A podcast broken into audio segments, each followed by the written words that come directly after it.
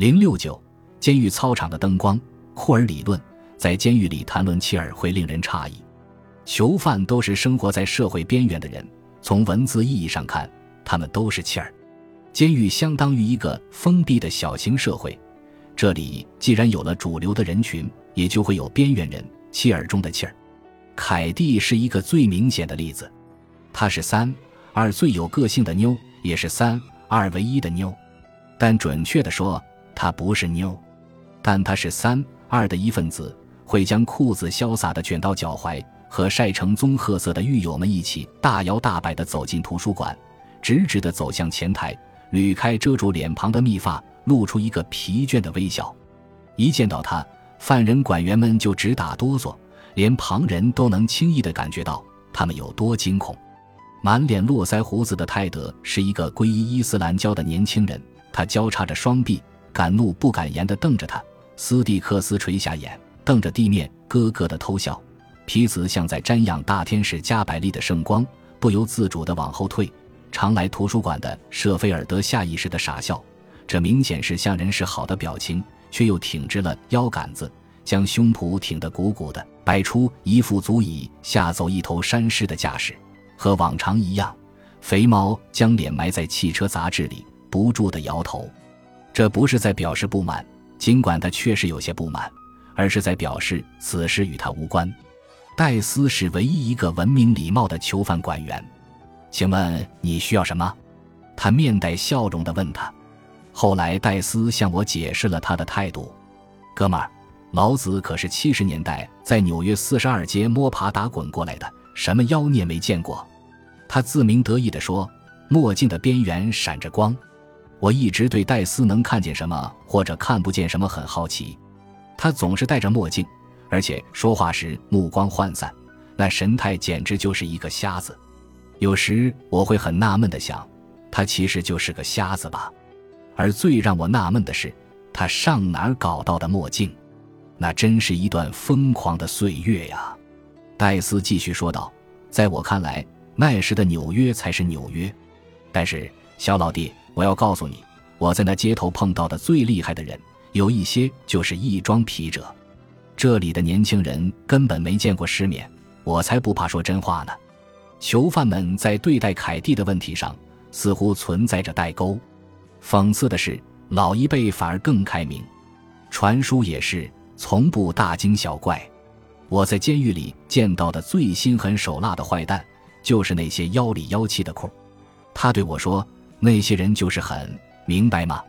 我在堪萨斯州的莱文沃斯监狱里认识一个阴阳怪气的人，我这会儿敢无所顾忌地说他阴阳怪气，但你要是不小心在他面前说错话，嘣，他会把你的肠子都挖出来。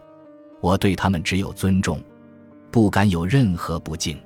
传书告诉我，全波士顿南湾最心狠手辣的坏蛋就是个库，有朝一日他会向我介绍那位大神的。第二周，布莱恩出现在图书馆。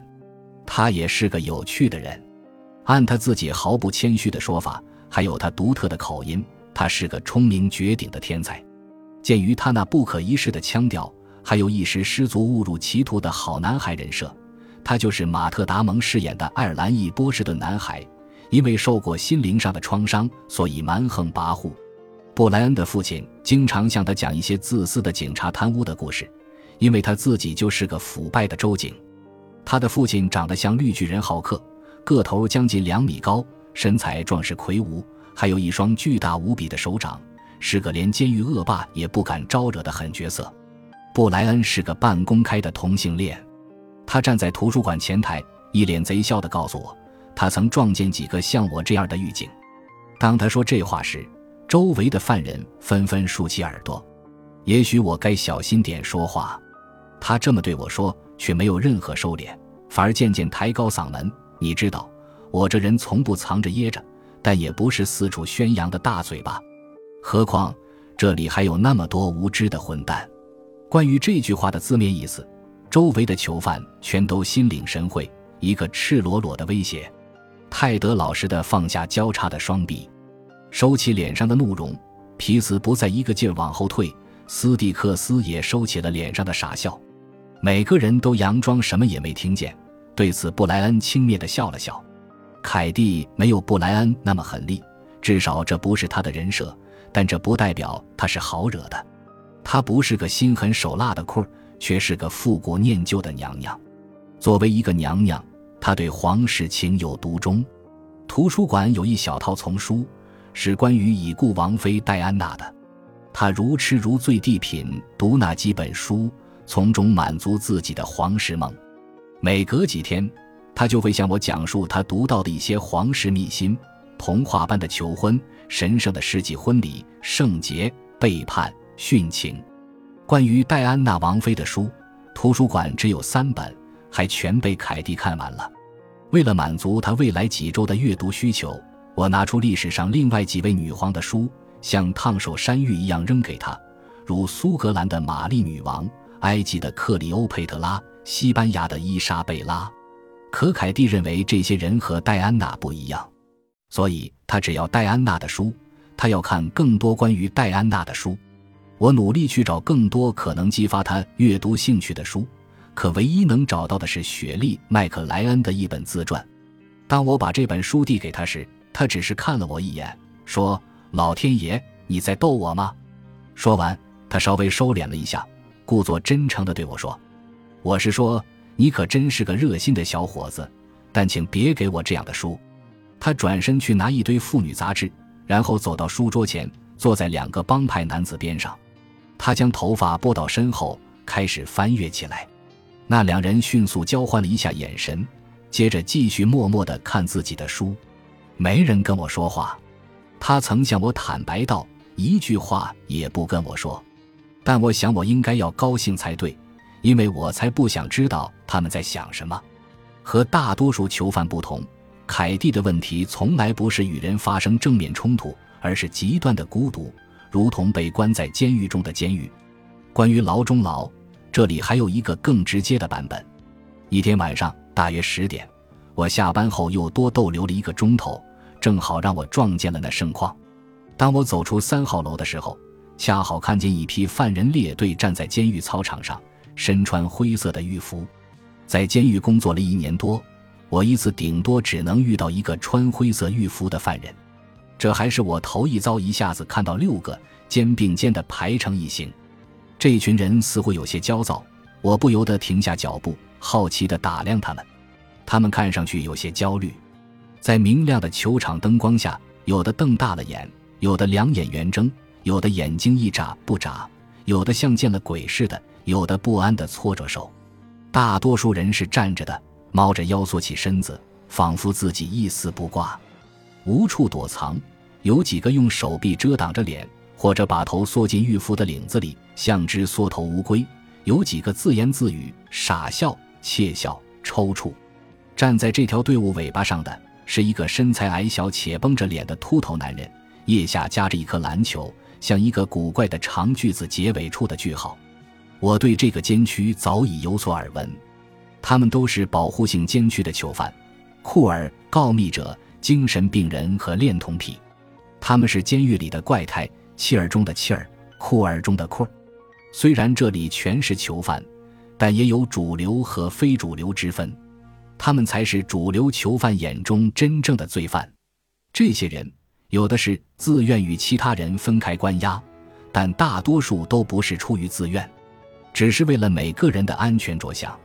如果凯蒂和布莱恩觉得自己受到人身威胁，也可以选择转移到这个监区。保监区的犯人很少从塔楼五层的监区出来。普通犯人见到保监区的怪物，就像见到神一般的人物。有一次，一个保监区犯人获准来图书馆，只要他一过来，其他犯人都需要撤离，但他们全都故意拖拖拉拉地，只为了看一眼传说中的灰色生物。事后，他们会用唾沫星子将我淹死。他长什么样子？他说什么了吗？他看起来凶吗？他是个什么样的人？他碰你了吗？他真的是个怪物吗？事实上，那天我遇到的穿灰狱服的人可暴躁了。他来图书馆是要查些法律资料。复印完十几份案例和法规后，他告诉我，我要把原告定死。他万分小心地拿出一份文件，并吩咐我去复印一份。他告诉我，这份文件将会帮他打赢官司，证据确凿地证明蜥蜴大帝早已降临地球，并且在中情局的协助下，神不知鬼不觉地推翻了美国联邦政府。我飞快地扫了一眼那张从网上打印出来的劳什子，讲的确实是那么一回事儿。我问他这个东西如何能帮助他打赢官司，他叹了一口气，愤怒地瞪了我一眼，好像我是他见过的最无可救药的智障。因为如果操控宪法和政府的是一只蜥蜴，他们就没有司法权来审判我。尽管他得到的情报是错误的，但这逻辑完美的无懈可击。现在他们就在这里，灰蒙蒙的一排，站在偌大的操场上，暴露在众人眼中。一场好戏的帷幕就这么拉开了。他们摩拳擦掌，准备进行一场自1972年奥运会美苏男篮争霸以来最为激烈的篮球赛，仿佛是精心策划的一样。在耀眼的球场灯光下，这群男人站到了舞台的中央。我朝身后满是窗户的高墙望去。朝关着女球的塔楼望去，出于习惯，我的目光总会先落在十一层，落在杰西卡凝视儿子的那扇窗户上。杰西卡的窗其实是一扇教室里的窗，现在黑着灯。它属于白天的世界，只在上班时间才会亮着，而现在是晚上，他已经下班了。犯人牢房的窗口都亮着灯，每个窗玻璃上都映着两三道影子。透过低楼层的窗户，你可以看见囚犯们在那儿指指点点、嬉笑怒骂着，好奇地打量他们。几分钟内，消息就传遍了整座监狱。关在朝向操场这头的牢房里的囚犯，无论男女，全都凑到了窗前，就连过道里也人满为患。关在对面房间里的犯人，稍后也会从别人口中听到整场赛事的解说。操场上的保监区囚犯。一抬眼就能看见别人在围观、讨论、评价和嘲笑他们，这就是一座监狱建筑的怪异之处。在意大利的那不勒斯附近，有一座建于18世纪末的圣斯泰法诺监狱，那是一座多层建筑，形如一个巨大的马掌，借鉴于那个年代的剧场建筑。这反映了当时一个普遍的现象：监狱的设计要求提供最佳的观赏视野。从安全性的角度来讲，这无可厚非，同时也意外地为他带来了观赏现场戏剧表演的绝佳效果。就像现在这样，整个监狱共襄盛世，这是十分罕见的。犯人们集体观看一场在耀眼的灯光下上演的监狱怪人秀。身为场边观众的他们，或许会觉得跟他们相比，自己还算正常。当这场令人尴尬的篮球赛开赛时，我沿着球场边界线往前走。最后一次回头望去时，我看到的是三一的窗口，几个犯人笑得前仰后合。杰西卡从不会像他们那样，窗边的凝望是他自己一个人的沉眠，将自己牢牢地锁在自己的孤独深渊里。保监区怪人秀却是另一回事儿，它是所有囚犯的狂欢，使他们少数几次看着窗外，却庆幸自己不在外面，而是在里面。身为监狱里的库尔。布莱恩和凯蒂可以选择参加这场舞台秀，或者安静地充当观众。第二天，我决定把一本戴安娜王妃的传记和还有几本更直白的同性恋书籍放在显眼的位置。